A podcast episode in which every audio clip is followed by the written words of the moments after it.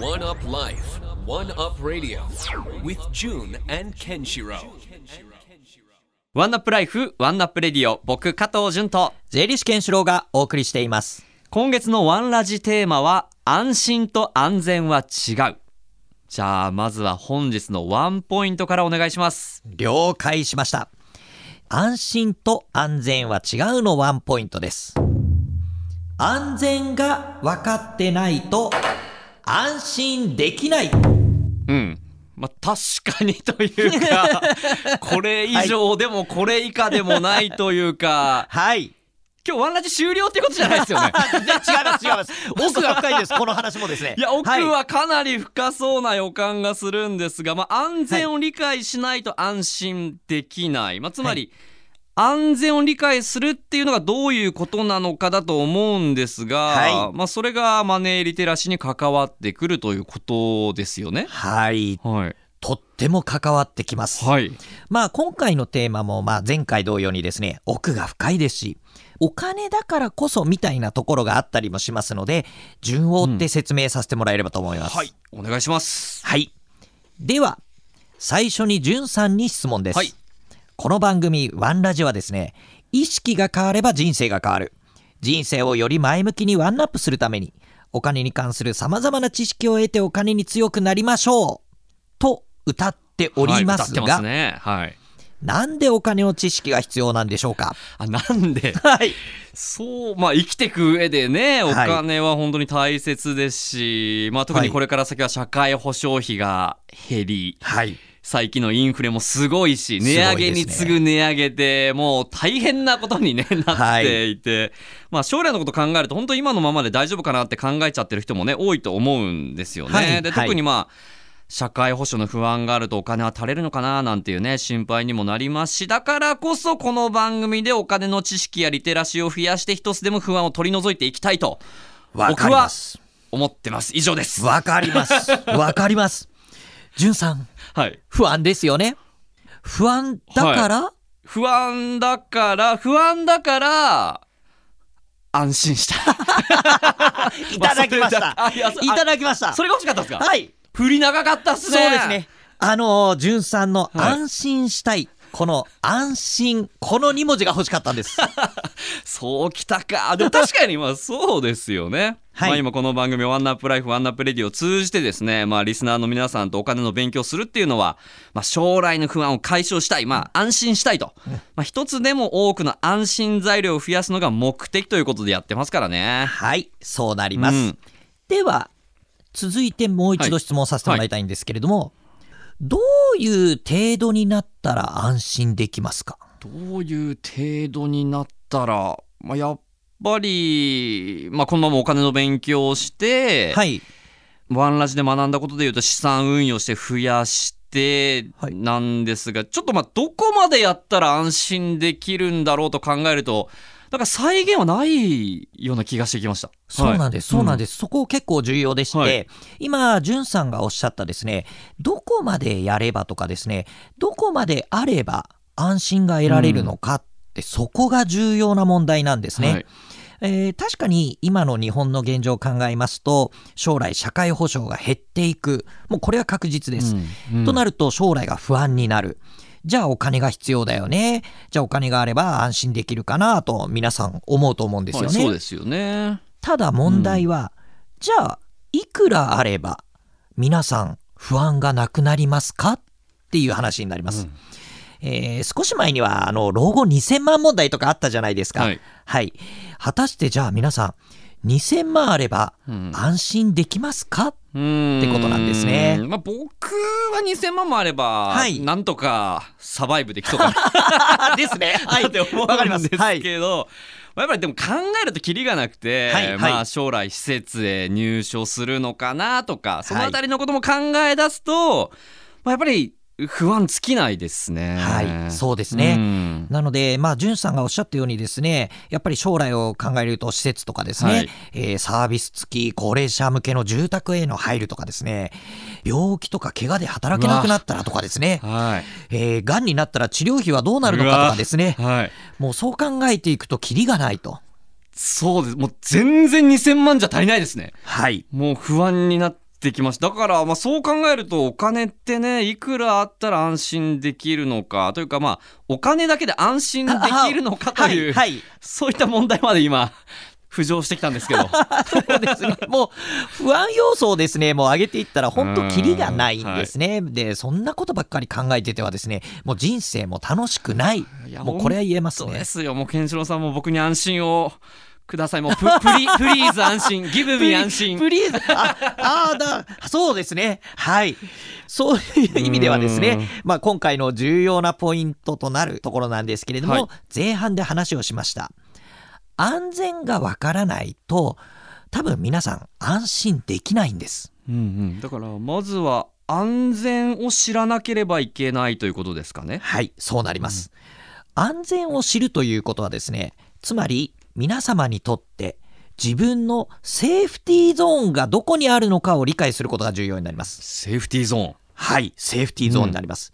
安全地帯ってやつですね。はいこのセーフティーゾーン、安全地帯の中にいるということを意識できれば安心できるんです。はい。例えばなんですけれども、万が一災害が起きたことを考える。やっぱり不安だと。じゃあ日頃備えとかですね、対応策とかサバイバル術みたいなものに加えて、強固な建物の中にいれば安心かなとかですね、安全かなとか、救助が来るまでの時間があればとかですね、いろいろとですね、不安に感じるところをポイントを押さえると、じゃあ自分が安全のエリア内にいる。安全のエリア内にいると安心感が増してくるということになります。はい。まあそうですね。安心をするためにはセーフティーゾーンの中にいるという自分の意識がまあ重要ということで、となるとまあ自分にとっての安全ライン、その線引きっていうのを具体的に理解していかないとダメですよね。そうなります。で今の、まあ、ケンシロウさんの災害の例えではないですけれども災害への知識だけで OK とするのか、まあ、例えば3日分の備えがあった方がいいのかとか、まあ、安全が確保される場所までの把握とか準備をするのかとかそのあたりの線引きっていうのは人それぞれですよねあ。おっしゃる通りになります。つまりですね、自分にとってここまでやれば安全の中にいるんだというここまでのラインが分かっていないとですね、常に漠然とした不安に包まれてしまうと。なので、この安全ラインを明確に意識しておけば、安心まで到達しやすいということになります。安心までの到達そうでなんかすごい壮大ななんかそこまでいくともう悟りの境地ですね。そうですね。悟りの境地。そうですね。おっしゃる通りです。悟りの境地になります。となると、まあ、問題はその安全ラインをどこに引くのかってことですよね。はい。まあ、この番組「ワンラジ」で考えると「ワンラジ」では老後資金にまあ重きを置いて重要なテーマとして何度も取り上げています。でその老後資金で考えた際に、まあ、いくらあればセーフティーゾーンの中なのかとこれは結構僕も最初に言いましたけども難しいですよね。あ、そうなんです。難しいですね。なので、そもそも生活費って各ご家庭で違うと思いますし、えーお金をどんなものに使いたいかというのも人それぞれ違う。なので、皆さん、いくらあれば、セーフティーゾーンの中にありますよというのを第三者が言うというのはとっても難しいわけなんです。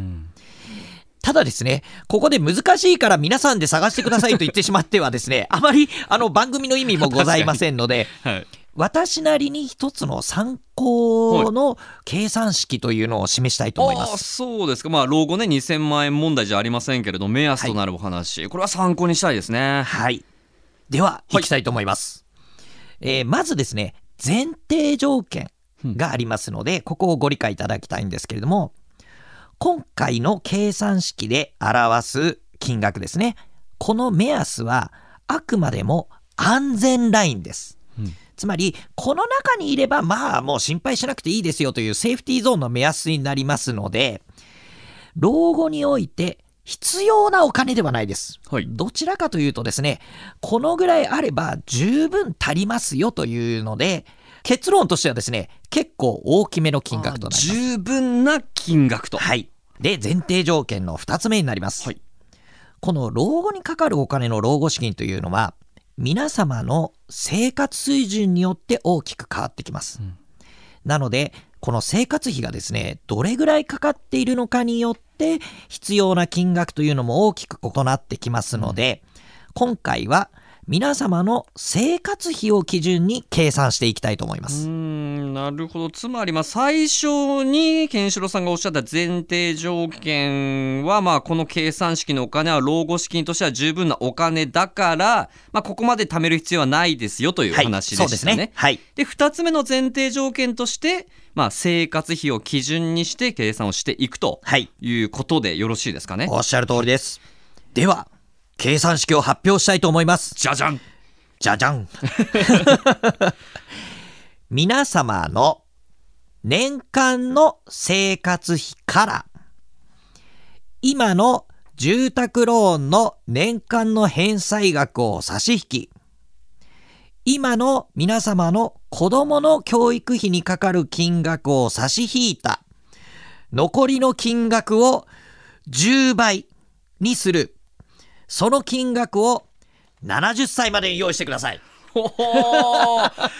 はいはいはい意外と計算細かいですよね ちょっと待ってもらっていいですか？まずじゃあ年間の生活費を計算するとこからですねおっしゃる通りです。はいなので、えー皆さんの月にかかっている生活費を、まあ、12倍するでも結構です。今現在毎月いくら生活費がかかっているのかをちょっと計算してもらえればと思います。はいちょっと皆さん計算してみてくださいねはい。でそこから住宅ローンと子どもの教育資金を差し引くとはい、はいおっしゃる通りです。なぜならば、住宅ローンとか子供の教育資金はですね、まあ、基本は70歳以降は支払いが不要になるとうんいうのが一般的ですので、まあ、その分はですね、今かかっている生活費から差し引きます。うんなるほどとなると老後にかかるであろう年間の生活費を計算してでその10年分を70歳までに用意するおっしゃる通りになります。まあこの計算の基礎はですね70歳までは貯金はなるべく取り崩さずあの労働収入と言ったりするんですが、まあ、働いてお給料をもらうような形で生活をしつつですね70歳以降は貯金などを取り崩して生活をする、うん。その際にですね、えー先ほどの計算式今回のこの計算式の金額がその時に貯金であったら安全です。おー十分と言っていい十分なラインにありますね。ですよねまあはい確かにこれだけあればね、まあ、年間の生活費が、まあ、300円なら、まあ、300円で生活でききたらすごいですね。あ300万円そうですね。僕の生活事情が見えましたね 安い男だな誰か養ってくれ いやでもだいぶ目安ができましたはい。70歳までにちょっと貯められるかどうかわかんないですけれどもはいちょっ。ととりあえずセーフティーゾーンをね目指したいと思います、はい。ところでケンシロウさんの老眼もすでに、はいはセーフティーゾーン入っているんですもんねここはねあ心身ともにそうですね。まあ私の場合はお金もそうなんですけれども、そもそも家の中にセーフティーゾーンがないっていうことの方が問題な気がしますね。あそっちですか？はい、はいそっちですね。ケンシロウさんはい。奥さん聞いてますからああ、はい。